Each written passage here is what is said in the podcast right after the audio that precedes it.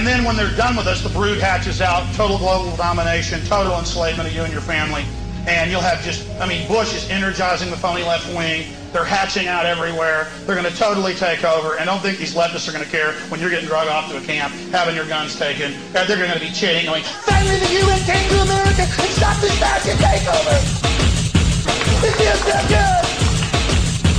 It feels so good. America and stopped this fascist takeover.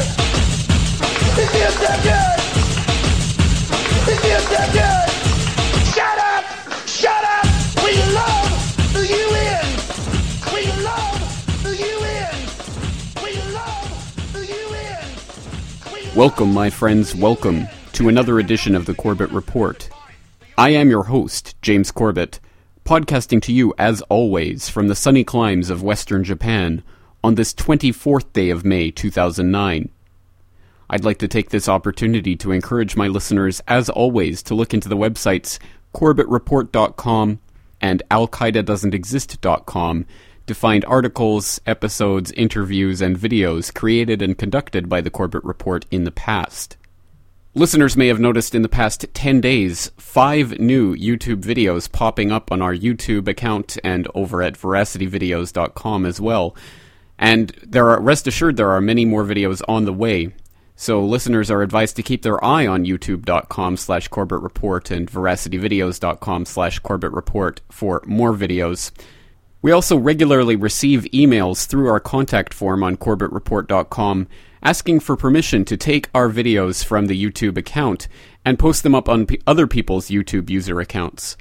Of course, since everything we do here at the Corbett Report is geared towards getting this information out to other people, we not only allow people to take our videos and post them up on their own accounts, we encourage it wholeheartedly.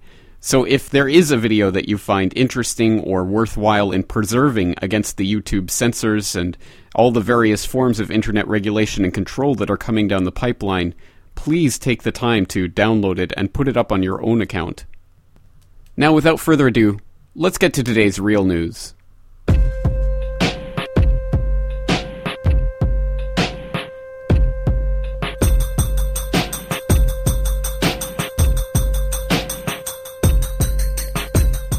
Today's first real news story comes from the Wall Street Journal, May 22nd, 2009.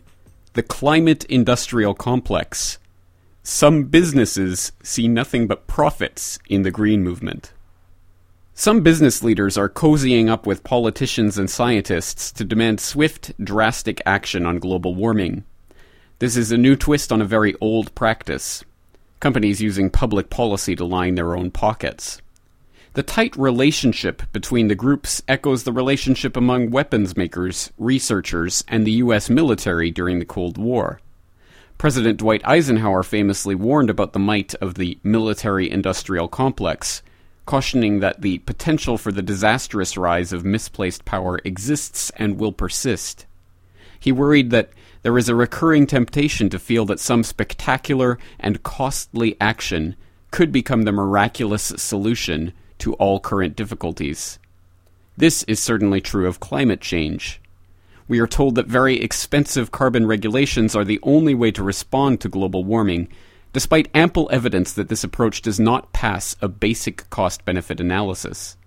We must ask whether a climate industrial complex is emerging, pressing taxpayers to fork over money to please those who stand to gain. Today's second real news story comes from propagandamatrix.com, May 22, 2009. Exactly as we predicted, deadly New York terror cell are semi retarded potheads. As in every other major case, terror group hyped by media turn out to be low IQ bums radicalized by federal provocateurs. Exactly as we predicted in our headline story yesterday, two of the ringleaders in the deadly New York terror plot, salaciously hyped by the media and government officials, have turned out to be semi retarded potheads.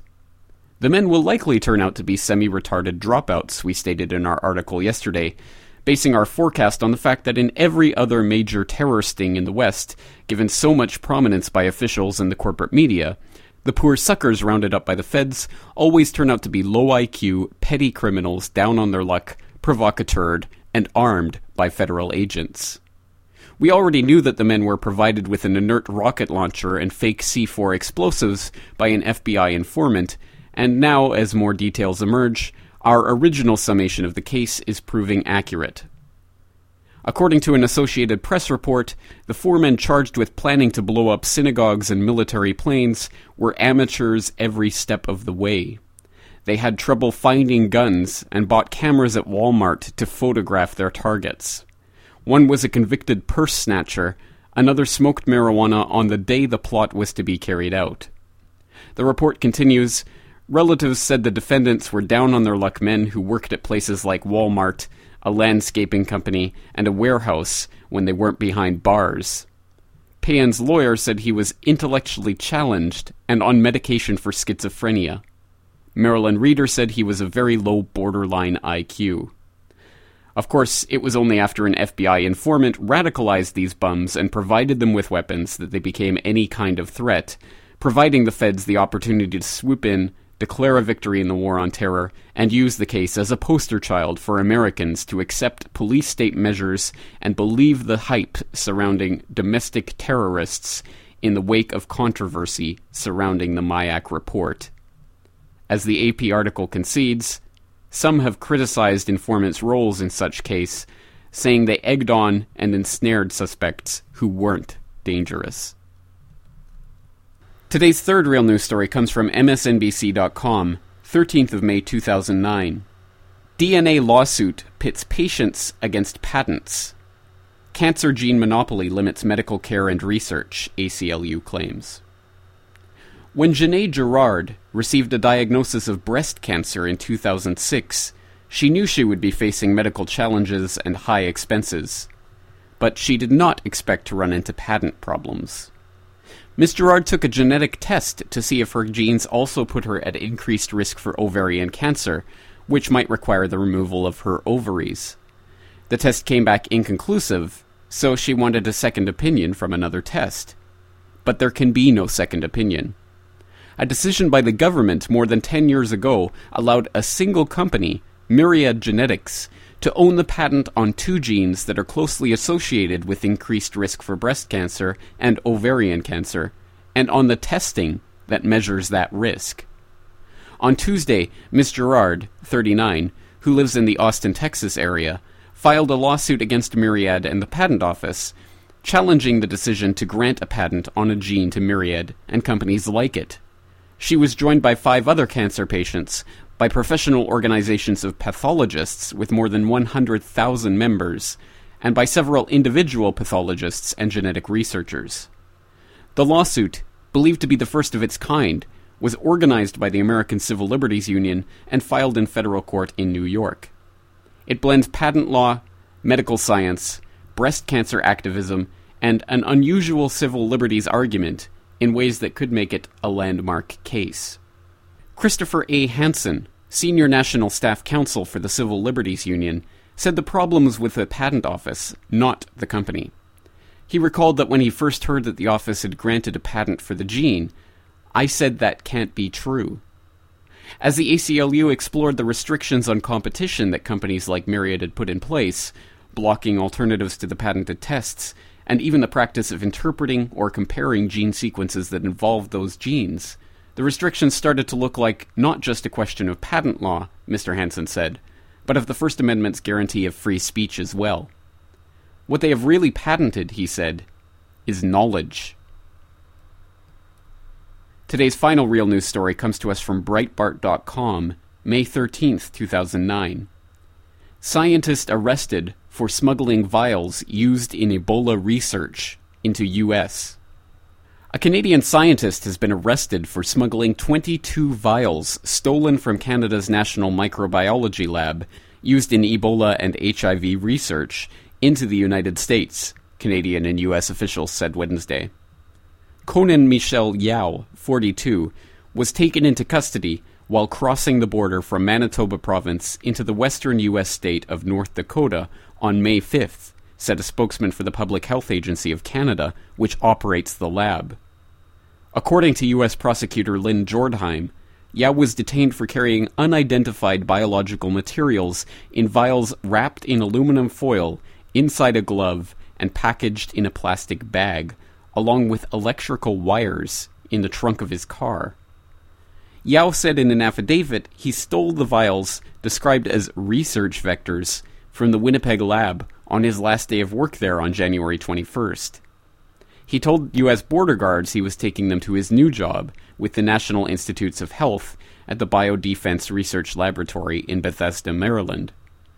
U.S. authorities feared their contents could pose a terrorist threat, but tests later showed they are not hazardous, said Jordheim. This turned out not to be a terrorism related case, he said by telephone from North Dakota. It appears to be exactly as he, Yao, said. However, he still faces possible charges for smuggling the vials into the United States. Yao, meanwhile, remains in U.S. custody after waiving his right to bail in preliminary hearings, as he awaits a possible grand jury indictment for smuggling, he said. A Public Health Agency of Canada spokesman told AFP Yao was working on vaccines for the Ebola virus and HIV, among other things. But he only had access to harmless and non infectious materials, similar to what you'd find in a hospital or university lab. He did not have access to dangerous materials.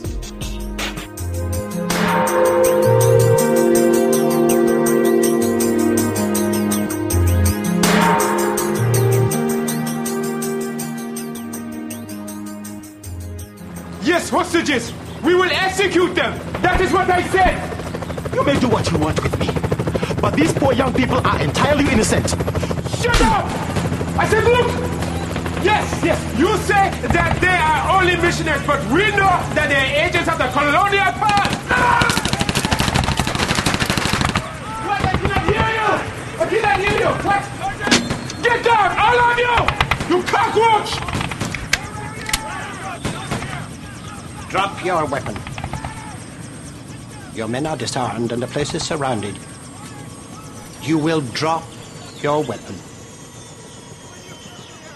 It was Canada that proposed the United Nations Peacekeeping Force in 1956.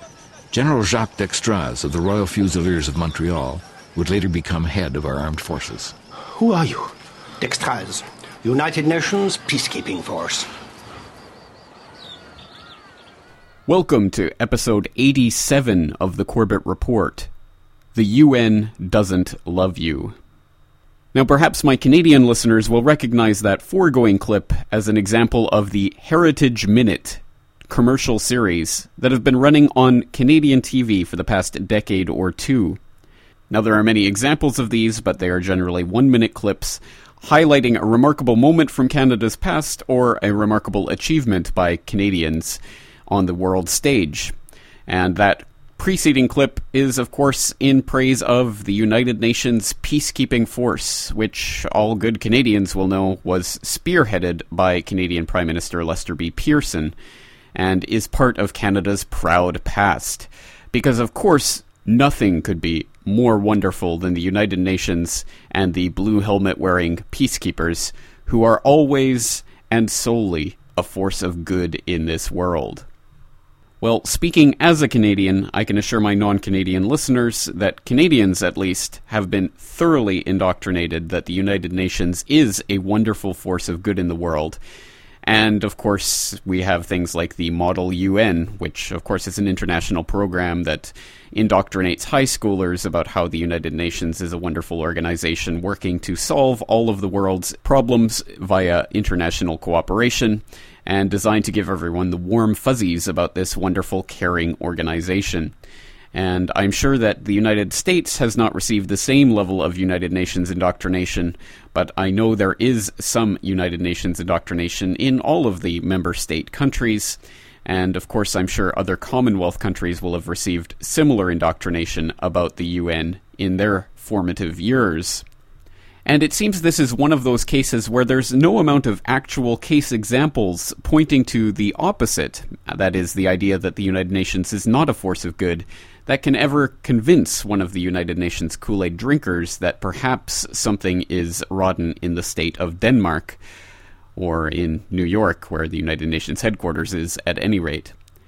So, given that reluctance and that conditioning to disregard any evidence against the United Nations, Today, we will not be focusing on stories like this one from Scotsman.com from the 22nd of December 2002 under the headline Peacekeeper Jailed for Porn Films, which begins, quote, An Irish soldier serving as a United Nations peacekeeper in Eritrea has been caught making pornographic videos of local women and is now serving a jail sentence in Ireland. It was revealed last night, end quote. And we will not be talking about this Fox News story from December 23, 2002, UN complicit in forced sterilizations, which goes into a coordinated program of United Nations collaboration in sterilizing poor rural women in Peru from 1995 to 1997. Nor will we be talking about this BBC News article from November 2006 under the headline UN Troops Face Child Abuse Claims and the subheadline Children have been subjected to rape and prostitution by United Nations peacekeepers in Haiti and Liberia, a BBC investigation has found. We will not be talking about the BBC News article from 28th of July 2007 UN requires better peacekeepers. A UN official has said soldiers from countries whose armies are suspected of torture and abuse should not be considered for peacekeeping operations. Nor will we be talking about the BBC News article from 28th of April 2008. UN defends DR Congo investigation, and the subheadline The head of United Nations operations in DR Congo has defended the UN against charges of a cover up. Nor will we be bringing attention to the BBC News article from the 27th of May 2008 Peacekeepers Abusing Children, with the subheadline Children as young as six are being sexually abused by peacekeepers and aid workers, says a leading UK charity. Because, of course, no amount of individual news headlines, eh, stacked one on top of another, will ever convince someone that the United Nations has something rotten at its core. And likewise, we will not be concentrating on information that we've looked at before, such as the information about Julian Huxley, the former president of the British Eugenics Society, who went on to found the United Nations Education, Scientific and Cultural Organization, UNESCO. We will not point out that in his document, UNESCO, Its Philosophy and Its Purpose, the founding document of UNESCO, he writes, quote, Still, another and quite different type of borderline subject is that of eugenics. It has been on the borderline between the scientific and the unscientific, constantly in danger of becoming a pseudoscience based on preconceived political ideas or on assumptions of racial or class superiority and inferiority. It is, however, essential that eugenics should be brought entirely within the borders of science, for, as already indicated, in the not very remote future, the problem of improving the average quality of human beings is likely to become urgent, and this can only be accomplished by applying the findings of a truly scientific eugenics. Nor will we once again go over the March 11th, 2004 article UNICEF Nigerian polio vaccine contaminated with sterilizing agents, scientist finds nor will we be looking into the UN's current efforts to help in the swine flu pandemic by helping to develop a vaccine for use in the fall. Nor will we be looking at the Washington Post, July 23, 2007. In Botswana, step to cut AIDS proves a formula for disaster, which talks about how a UN infant formula program resulted in deaths in the third world. Nor will we be looking at the excellent and informative article from Jurriaan Maessen at Infowars.com from May 20th, 2009, UNESCO and the New World Order in their own words. But, of course, if you're interested in any of the foregoing, a link to each and every one of those articles and documents will be provided in the documentation section for today's episode, which is available by going to CorbettReport.com, clicking on the Episodes tab, finding today's episode, and hitting Documentation, which will take you to a time index sorted list of all of the articles, documents, videos, and other resources talked about in today's episode. For a hint of what we will be looking at today, we'll have to look at the very core structure of the UN and some of its core fundamental programs, ones that are generally seen to be the most philanthropic and wonderful ideas and ideals in the world today. For a hint of what we will be looking at in today's episode, Let's turn to this article from September 19th, 1997, from CNN.com. Ted Turner donates $1 billion to UN causes. Quote, CNN founder and Time Warner Vice Chairman Ted Turner announced Thursday night that he will donate $1 billion over the next decade to United Nations programs. Turner made the announcement at a dinner held in New York by the United Nations Association USA to honor Turner for his contribution to the international community. He was presented the Global Leadership Award by the group. Speaking of his gift, Turner said, This is not going to go for administration.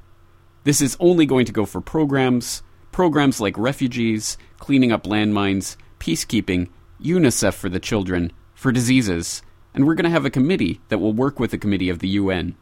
The money can only go to UN causes.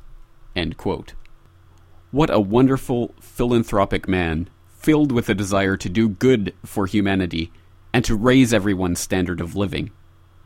Of course, this is the same Ted Turner who has a tendency to wax philosophic about how there are too many people on the planet and that humanity must be reduced in numbers. For example, this article from PrisonPlanet.com, April 28, 2008, Ted Turner repeats call for population curb. Quote, Billionaire globalist Ted Turner, who earlier this month predicted that global warming would eventually lead to cannibalism, has repeated his call to curb population growth, claiming that disappearing farmland will cause food riots, despite the fact that Turner himself is behind the push to grow corn based ethanol an industry the UN has blamed for food shortages and increased poverty. There are a lot of different problems being caused by an ever increasing number of people in a finite sized world, Turner told CNBC's Bob Pisani. The resources of the planet just can't keep up with the demand, and I'm afraid this is going to be more commonplace. I'm afraid we're just seeing the tip of the iceberg. It's very complicated, I do want to say. End quote.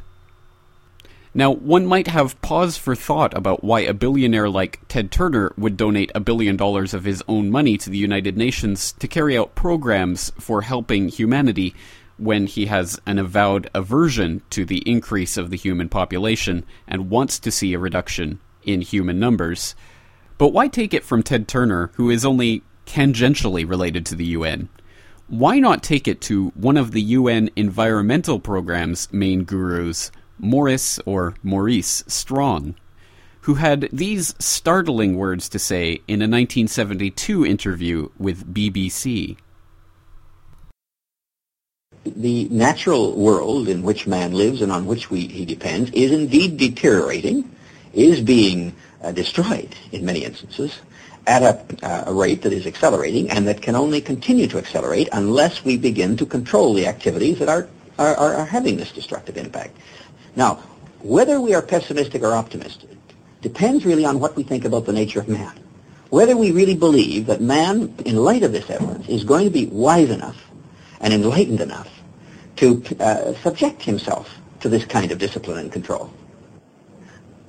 The film Zero Population Growth predicts a society in the next century where uh, there is overpopulation, where there is extreme pollution, and where people can no longer be allowed to have babies. Now, mm-hmm. is this the shape of things to come? Well, I haven't seen the film, but I can say that if we continue on our present uh, uh, trends, on our present course, it's very likely that in many parts of the world this will be the case. In fact, we have begun to see it in many areas. Now, licenses to have babies, something that uh, uh I got in trouble for some uh, years ago for uh, suggesting even in Canada, that this might be necessary at some point, or some, at least some uh, restriction on the uh, on the uh, right to have a child. I'm not proposing this. I was simply predicting this as a as one of the possible courses that society would have to be uh, uh, would have to seriously consider should we get ourselves into this kind of situation. But I think is the, the, the, the promising thing in this is that it isn't necessary to get ourselves into this situation. How do we avoid it?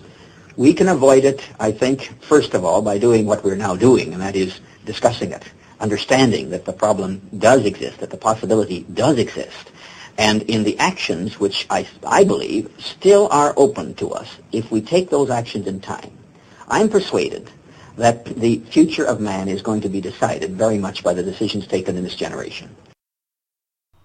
Yes, Morris Strong, spelled M A U R I C E, Maurice Strong, musing on the possibility of instituting licenses to have babies, or at least restricting people's rights to have children, even as he claims to almost disavow that notion by saying that he got in trouble for stating it in Canada. So, who is Morris Strong and why should we take him seriously? Well, unfortunately, he's someone who has traditionally wielded a great degree of power in the past, and probably the best introduction to Morris Strong comes from an article entitled Kyoto Protocol compiled by unelected global bureaucrats by Ezra Levant from December 2nd, 2002. Quote, the Kyoto Protocol was the work of thousands of bureaucrats, diplomats, and politicians. But no one person is more responsible for it than a Canadian named Maurice Strong. Strong organized the UN First World Environmental Summit in Stockholm in 1972 and has never stopped pressing for a world where UN resolutions would be enforced as a law all over the earth. Strong went on to chair the 1992 UN Conference on Environment and Development in Rio and to become senior advisor to Kofi Annan, the UN's Secretary General. Not bad for a kid from Oak Lake, Manitoba, who dropped out of school at age 14. But Strong is different than other social butterflies who flit from one UN conference to the next. He is a powerful businessman who has served as president of such massive energy companies as Petro Canada and Ontario Hydro, and on the board of industrial giant Toyota. He is a huge political donor, not just here in Canada, but to both the Republican and Democratic parties in the US as well. At age 29, he became president of Power Corporation, fusing his destiny to Canada's wealthiest and most influential families, including Paul Martin Sr. and Jr., now heir apparent to the Prime Minister. Strong hired Paul Jr. to work for him during a vacation from university. We controlled many companies, controlled political budgets, Strong said of his time at Power Corporation. Politicians got to know you, and you them. Strong hired Martin into Power Corporation's executive suite. He helped guide Martin towards unimaginable personal wealth, and even predicted Martin's path to becoming Prime Minister. But Strong's influence reaches farther than Canada. Indeed, compared to Strong's American and European friends, Martin is a small star in the constellation. Strong sits on boards with the Rockefellers and Mikhail Gorbachev and chairs private meetings of CEOs, including Bill Gates. He hobnobs with the world's royalty too, and with dictators and despots. He once did a business deal with arms dealer Adnan Khashoggi and wound up with a 200,000 acre ranch in Colorado, which his wife, Hannah, runs as a New Age spiritual colony. He told Maclean's magazine in 1976 that he was a socialist in ideology, a capitalist in methodology. He warns that if we don't heed his environmentalist warnings, the Earth will collapse into chaos. Do we really want this? Do we want Marx to be proven right after all? Strong asks. He shares the view of the most radical environmentalist street protester, but instead of shouting himself hoarse at a police barricade outside a global conference, he's the Secretary General inside, wielding the gavel. Strong has always courted power, but not through any shabby election campaign. He was a Liberal candidate in the 1979 federal election, but pulled out a month before the vote. How could a mere MP wield the kind of international control he has tasted in Stockholm? Journalist Elaine Dewar, who interviewed Strong, described why he loved the UN. He could raise his own money from whomever he liked, appoint anyone he wanted, control the agenda, wrote Dewar. He told me he had more unfettered power than a cabinet minister in Ottawa. He was right. He didn't have to run for re election, yet he could profoundly affect lives. Strong prefers power extracted from democracies and kept from unenlightened voters. Most power crazed men would stop at calling for a one world Earth Charter to replace the US Constitution or the UN Charter. But in an interview with his own Earth Charter Commission, Strong said, The real goal of the Earth Charter is it will in fact become like the Ten Commandments. It will become a symbol of the aspirations and commitments of people everywhere. Sounds like Morris was hanging out at his spirit ranch without his sun hat on. There has been no one like Morris Strong before, except perhaps in fiction. Ernst Blofeld comes to mind, 007's round faced nemesis in You Only Live Twice. But Blofeld sought to attack the world order, to challenge it from some remote hideaway, not to co opt it and transform it from the inside as Strong does. Blofeld would threaten a meeting of the UN. Strong would chair the meeting and script its agenda. Strangely, Strong once indulged his inner Blofeld, musing to a stunned reporter about a violent plot to take over the world through one of his many superorganizations. In 1990, Strong told a reporter a fantasy scenario for the World Economic Forum meeting in Davos, Switzerland, where 1,000 diplomats, CEOs, and politicians gather to address global issues. Strong, naturally, is on the board of the World Economic Forum.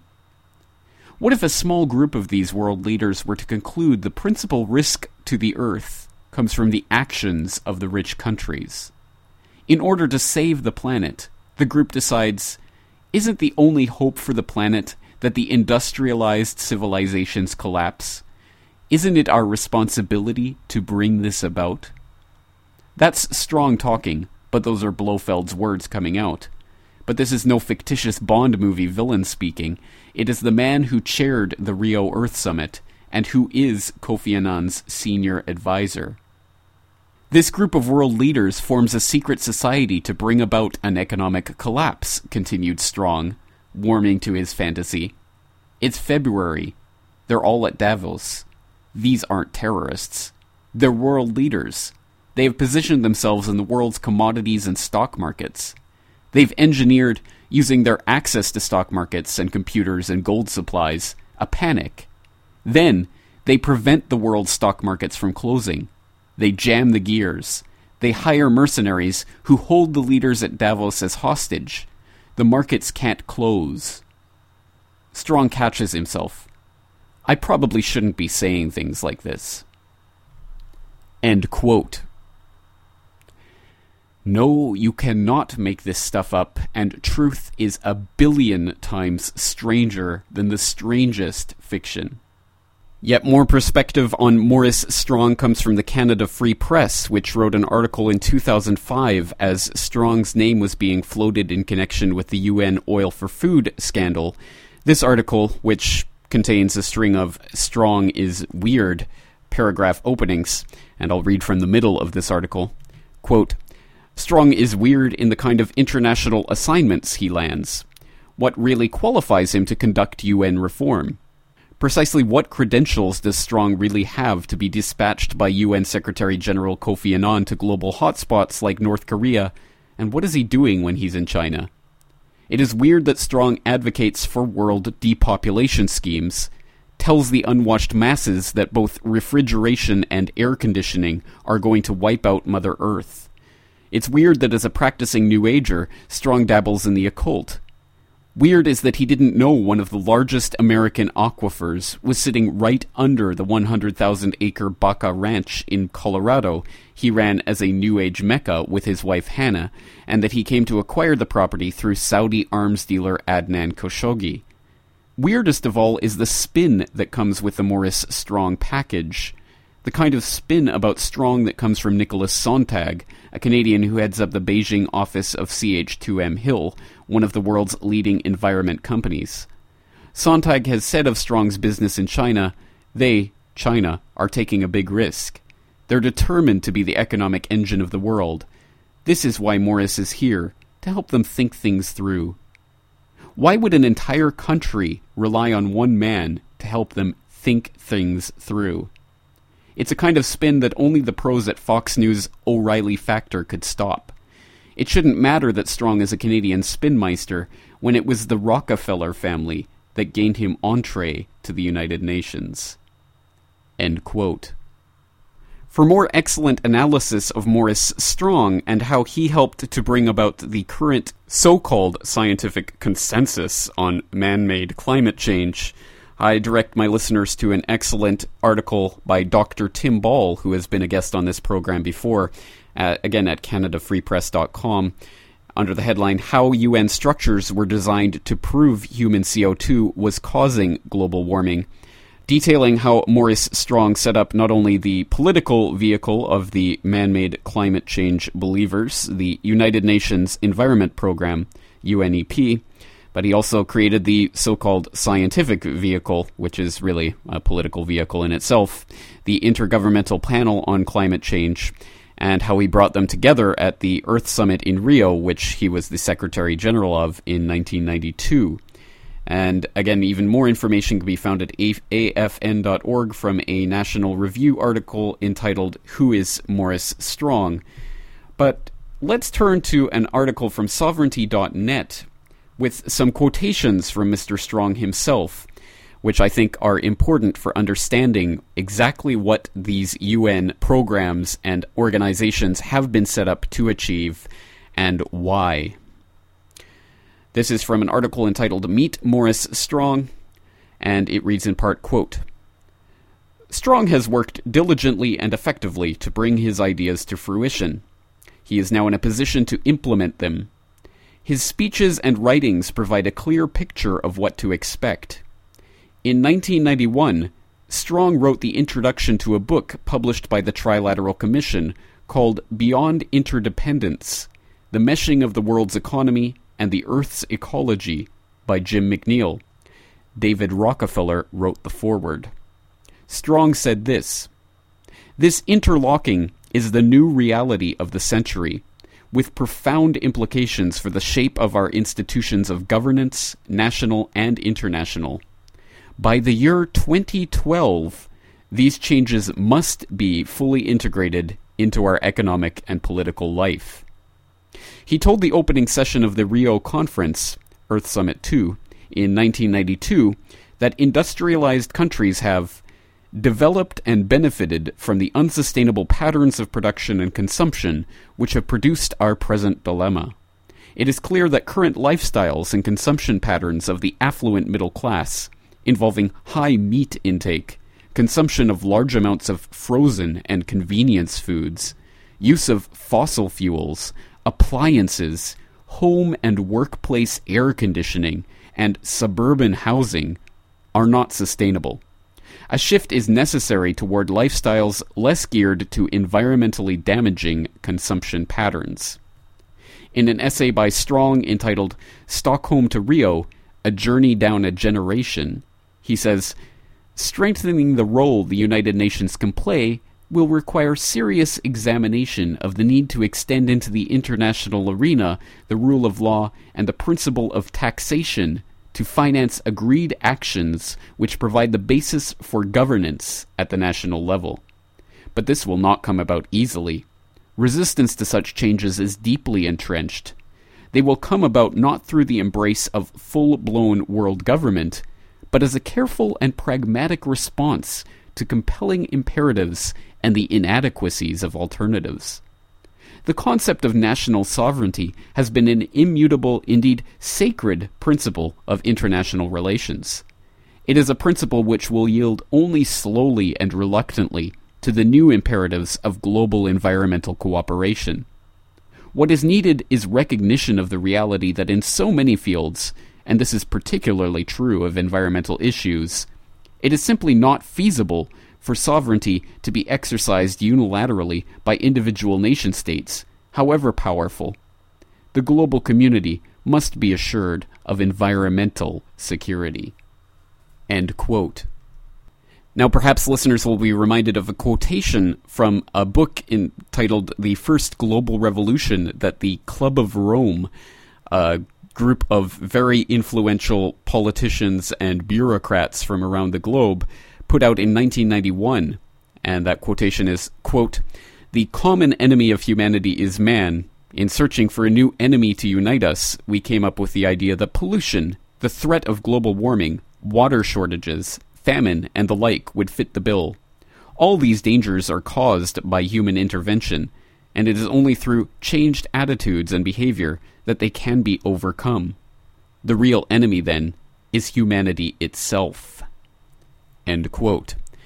Of course, one might think that perhaps Maurice Strong had been copying from the Club of Rome, or maybe even the other way around, until one finds out that one of the members of the Club of Rome is, surprise, surprise, Maurice Strong. So, indeed, this is a very influential person. But, of course, this person, although he embodies many of the ideas that are being touted by these UN programs and has served to bring them together, he is, of course, not the programs themselves. No, they are run through the auspices of the United Nations. And of course, once again, we have the puppeteer David Rockefeller in the background, who just happened to be the person to bring Maurice Strong into the United Nations fold.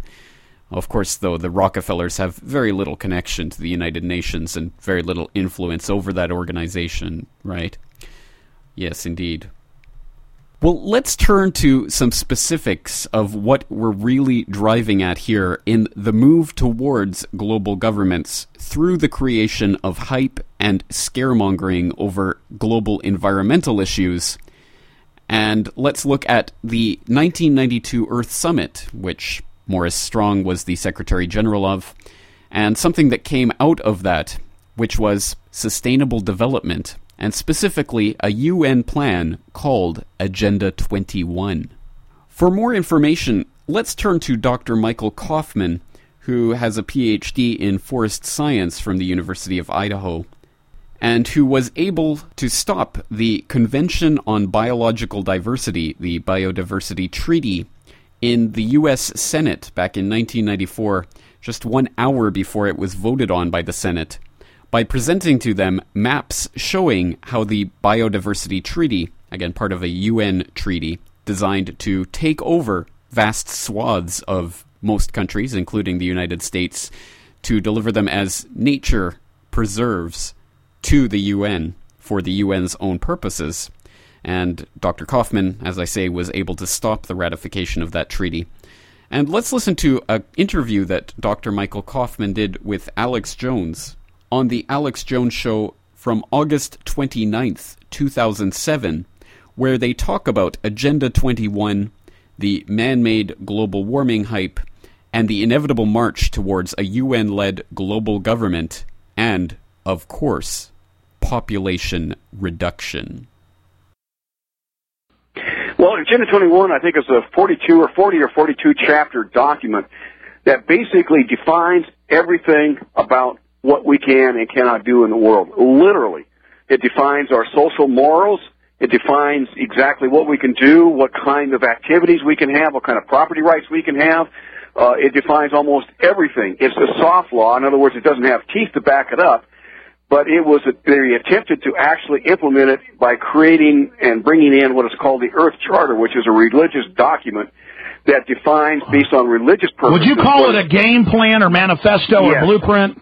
It's a blueprint. It's really what it is, and it literally, if you read it, it is it is un- incredible reading. Well, I mean, I, I mean, I, I mean, reading biological diversity treatises and other things that I got directly from the library. What's the particular one? I've got it in Road to Tyranny, where they say we need to reinstitute human sacrifice on a mass scale. Yes, in fact, the documents that we gave the U.S. Senate back in 1994 to stop the ratification of the Biodiversity Treaty actually talked about the fact that there were human sacrifices as a ways of of, of maintaining. By the way, we're not population. joking. These are official UN documents that say we can stage wars. Uh, old societies did human sacrifice. That's a good idea. I mean, these are nuts. They really are.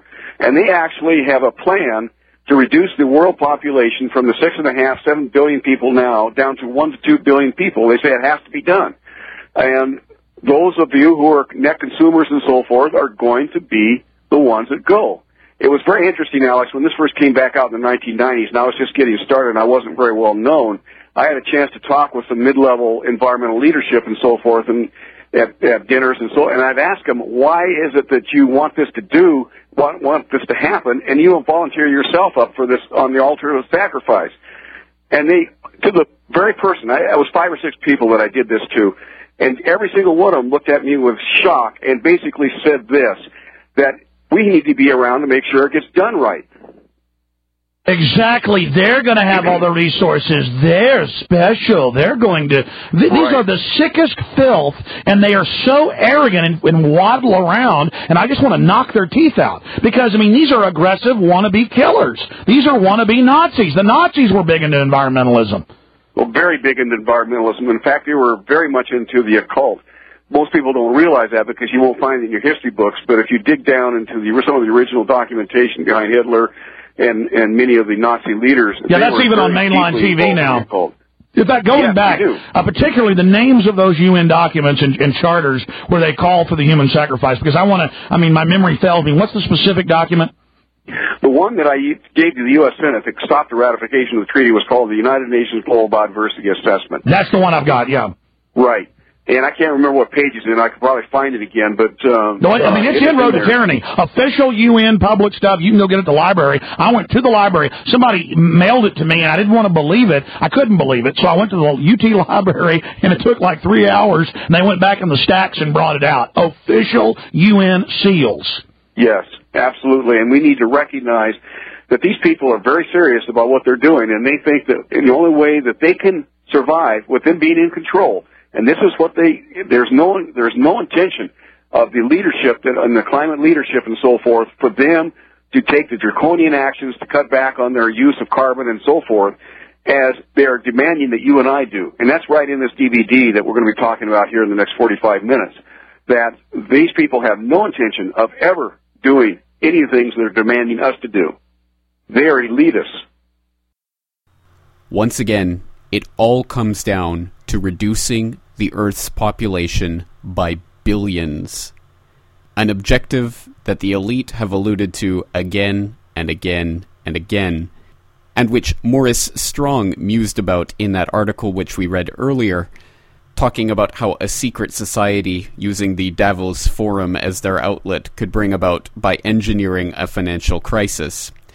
And of course, the Biodiversity Treaty talking about human sacrifice and the need to reinstate such things as sacred groves and earth worship in order to bring people back in line with nature. Again, this is some pretty extraordinary stuff, and that particular global biodiversity assessment, which they referred to in that conversation, is, to the best of my knowledge, not available online. The closest thing that I can find is the Global Bi- Biodiversity Assessment Section 10, a condensation by Henry Lamb and Dr. Michael Coffman, which can be found at freedom.org, and I'll provide a link, of course, in the documentation section. And this is basically a condensation or a summary of the report and some excerpts of some key passages from that report as selected by Henry Lamb and Michael Coffman. And the key passages on sacrifice and the institution of sacred groves are not included in this condensation. But Alex Jones did include close ups of that material, which you can actually read on the screen if you download or buy 911 Road to Tyranny. And of course, I will include a link to the YouTube video of that section of that movie so you can read some of the passages for yourself. Once again, I'd like to call on my listeners if anyone out there knows of a place online to find a copy of this particular biodiversity assessment, please let me know by contacting me through the contact form on CorbettReport.com. Now, when we talk about reinstituting human sacrifice as a way of bringing people in line with Mother Nature, and this being in official UN documents, we start to run up against the limits of credulity. How could this possibly be the case, and how could anyone seriously advocate killing billions of people to bring us in line with Mother Nature? Well, all I can say is that this goes much deeper than a mere climate industrial complex, as the first real news section of today's episode pointed out. Although, of course, that's one element of the puzzle. And of course, the elites who own the system will always find a way to make us pay for our own enslavement, which is exactly what the new carbon taxes and carbon trading schemes will amount to when they are fully implemented under the auspices of international bodies like the UN. But as I say, it goes beyond a mere profit motive. What is driving this is a deep ideological belief, which, for many of the elites, is manifested as an earth worship religion. Now, I realize that this starts to get out of the bounds of the usual topics of the Corbett Report, and it would require at least an, a complete episode of its own to flesh out in its entirety. But as a hint for those who are looking into this type of information, might I suggest that you take a look at such things as Maurice Strong in connection with the World Service Intergroup. and I'll just read a small section from an article entitled Curious Triangle Maurice Strong, Paul Martin, and Javier Solana, which has this information about the infamous Mr. Strong. Quote, Maurice Strong has been photographed in group meditations at the New Age Vatican City of Findhorn. They were praying to whatever source they acknowledged for the reappearance of the Christ. By Christ, they definitely did not mean Jesus. Strong was there as part of an excursion with Lucis Trust, World Goodwill folk, under the auspices of something they call the World Service Intergroup. Using their own words, the purpose of the World Service Intergroup is to generate a focused, conscious, and deliberate intergroup effort to specifically assist the externalization of the hierarchy and the reappearance of the Christ. One of our tasks is to recognize them, hierarchy, and assist them by preparing humanity for the imminent reappearance of the world teacher. This world teacher, or the coming one, is known by many different names in the various spiritual traditions Christ, Maitreya, Messiah, Imam Mahdi, etc. This reappearance will be preceded by a widespread opening of the heart of humanity and a recognition of the inner teacher in each one of us, manifesting as a consciousness of love and service to all. End quote. And it only gets weirder from there. Yes, I encourage my listeners to look further into the World Service Intergroup and the umbrella organization under which it can be found, the Lucis Trust, formerly known as the Lucifer Publishing Corporation, founded in 1922, and formerly at 666 United Nations Plaza, and the official United Nations publisher, and also the group that runs the United Nations Meditation Room, which consists of a large iron ore tablet in the middle of an empty room with a meditative abstract piece of art on the wall. And uh, as I say, it really does get quite bizarre from there, and will require a future episode of the Corbett Report to flesh out in some detail. But suffice it to say, there are those in the elite who really do take this as a type of religious belief. And there are others, I believe, that are more cynical in their approach to this, like Mikhail Gorbachev, who wrote about the need to create a green religion in order to bring the masses into this new world order in which they will be little better than feudal peasants and will not only appreciate that fact, they will actually enjoy it, relish it, because, of course, all of their sacrifice is for the greater good of Mother Earth. Now, this is an urge that we have seen time and again when examining such things as the man made climate change myth, which often rests on an underlying urge in the human psyche to believe that the world really does revolve around each of us individually, and that our actions will either appease or displease the gods of nature, and thus have either wonderful or hellish effects on the environment around us. And of course, nothing of this has anything to do with science, as proven time and time and time again by all of the actual pieces of science that show that man made climate change is a complete farce. But nevertheless, things like Agenda 21 and sustainable development, which sound wonderful and warm and fuzzy, will continue to be pushed by the elite, the billionaire elites and heads of powerful corporations like David Rockefeller and Maurice Strong and Ted Turner and Prince Philip and Bill Gates and Warren Buffett and Mikhail Gorbachev and Al Gore and on and on and on and on and on. Every one of them trying to make you believe that you have to sacrifice basic facets of your daily life in order to make the earth well again. And no, I am not going to extremes when I say that. Quite the contrary, it is the corporate controlled media which is playing lackey to these ridiculous ideas propounded by billionaires seeking to enslave all of us that will make these outlandish ideas appear normal. Like this wonderful article from the New York Times, 16th of April 2009 Third World Stove Suit is Target in Climate Fight. Quote, it's hard to believe that this is what's melting the glaciers, said Dr. Veerabhadran Ramanathan, one of the world's leading climate scientists, as he weaved through a warren of mud brick huts, each containing a mud cook stove pouring soot into the atmosphere. As women in ragged saris of a thousand hues bake bread and stew lentils in the early evening over fires fueled by twigs and dung, children cough from the dense smoke that fills their homes. Black grime coats the undersides of thatched roofs.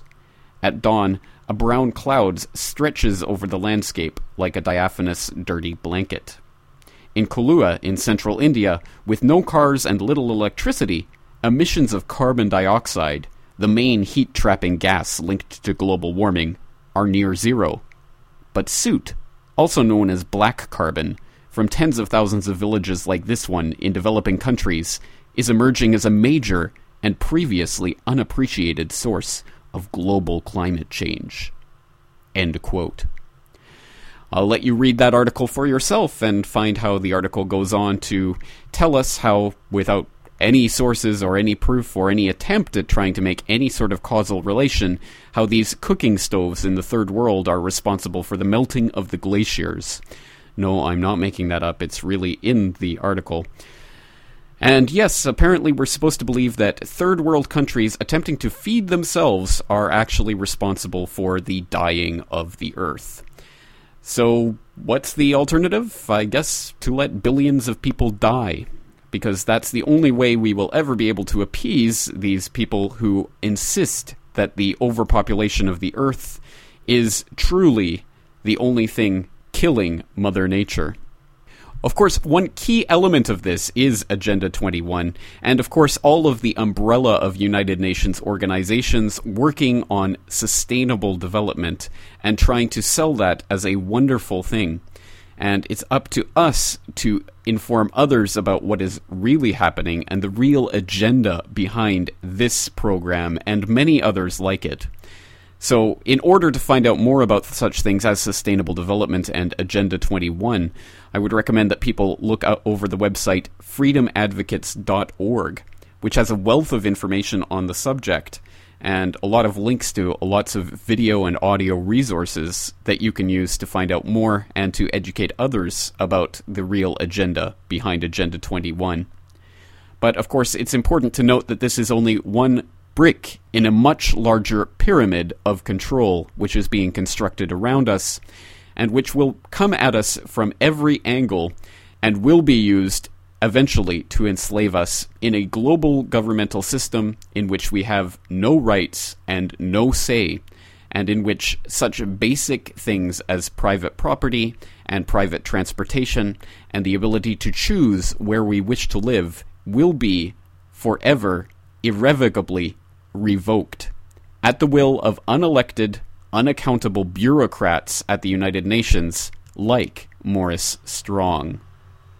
For an excellent analysis of these issues and how they tie together, I'd like to finish today with an excerpt from Alan Watt of CuttingThroughTheMatrix.com, someone who my listeners will probably be quite familiar with by now. Right now, let's listen to Alan Watt from May 11th, 2009, talking about Agenda 21, the feudalization of the Earth, and how the elite plan to bring about their global depopulation. That's it for today. I am your host, James Corbett, thanking you for joining me this week, and inviting you to join me again next week for episode 88 of the Corbett Report. You are being programmed. And the way that the elites see the people is uh, for a different function. They don't see a society where they're just part of it. The, the, the people have, were, in the past, were always there to serve the elite. That was their purpose. That's what peasants were for. To those at the top, and we've seen it through many articles I've read here, in fact, on the show, they claim there's just too many people left. They don't need us all now. They don't need us to till up the lands and farms because now we have intensive farming. They don't need so many people. They don't need us to work their factories because their factories are all being worked by people in China. So what do you want to do with the people? Well, they plan to take down the population over a period of time. In the process, intergenerationally, they'll move them into the cities. That's under Agenda 21 at the United Nations. There will be no private property. That's in Agenda 21. Private transportation. It's in Agenda 21. And you'll find a whole new method of keeping you in line because there'll be electronic cash only, and that will be used as a weapon as well. If you're bad or you're so politically incorrect, you'll be punished by withdrawal of your money or credits or whatever they happen to call it at that time. Maybe your carbon footprints, who knows? And you'll be, you'll be unable to pay your rent or or even uh, get on a bus. And during that period too, they expect a lot of riots breaking out because obviously the cities will be incredibly overcrowded. They already are. I've read before how back in the 50s and 60s they were talking about urban sprawl. In fact, that was one of the first things I saw on television from satellite. There was a program on urban sprawl, and I thought, well, sprawl's a nasty word, and urban sounds not too bad, but urban sprawl was putting your, they put it right in your head right from the beginning there was just too many people and they were sort of untidier or, or something like that. The idea being that they didn't want people spreading out from the cities. Therefore, laws were passed. They could only rebuild on existing lots, even where buildings were. They could only knock down buildings and build new ones. But immigration was to go up in the Western world massively into those countries. And you know what happens if you're not building more and more houses? you're rapidly overcrowded in the big cities. And it appears as though you're overpopulated. Meanwhile, they've been making it harder and harder and harder to live in rural areas. In fact, under Agenda 21, if you're not necessary to that area, then you won't live in it. And they are moving people from the rural areas.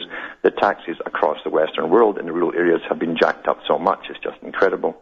They don't want you in the country. They want you crammed in overcrowded cities. While the elite themselves, of course, don't live in those same cities, they will have their own specially, uh, special high-tech uh, smaller cities built elsewhere. They already do. They're building quite a few in China for them. So therefore, the future is already planned and mapped out intergenerationally, and that's how they work, Fabian style. That's how they can always pull it off your cell phone, your wallet, your time, your ideas. No barcode, no party, no ID, no beers. Your bank card, your license, your thoughts, your fears. No SIM card, no disco, no photo, not here. Your blood, your sweat, your passions, your regrets, your profits, your time off, your fashions, your sex, your pills, your grass, your tooth, your ass, your laughs, your balls. We want, we want your soul. We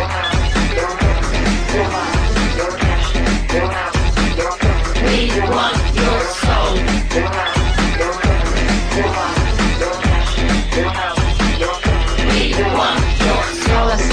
Habits, your facts, your fears. Give us your address, your shoe size, your years, your digits, your plans, your number, your eyes, your schedule, your desktop, your details, your life. Show us your children, your photos, your home. And you live in that egg environment, and your parents kind of cut out all the external crap that comes in and protect you and nourish you and clothe you and all that. It's a very nice little egg and it's comfortable. But at some point, you hatch out and start crawling around and eating stuff on your own. You start reading, you start looking at the tube, you start doing all sorts of things. You hatch out as a maggot.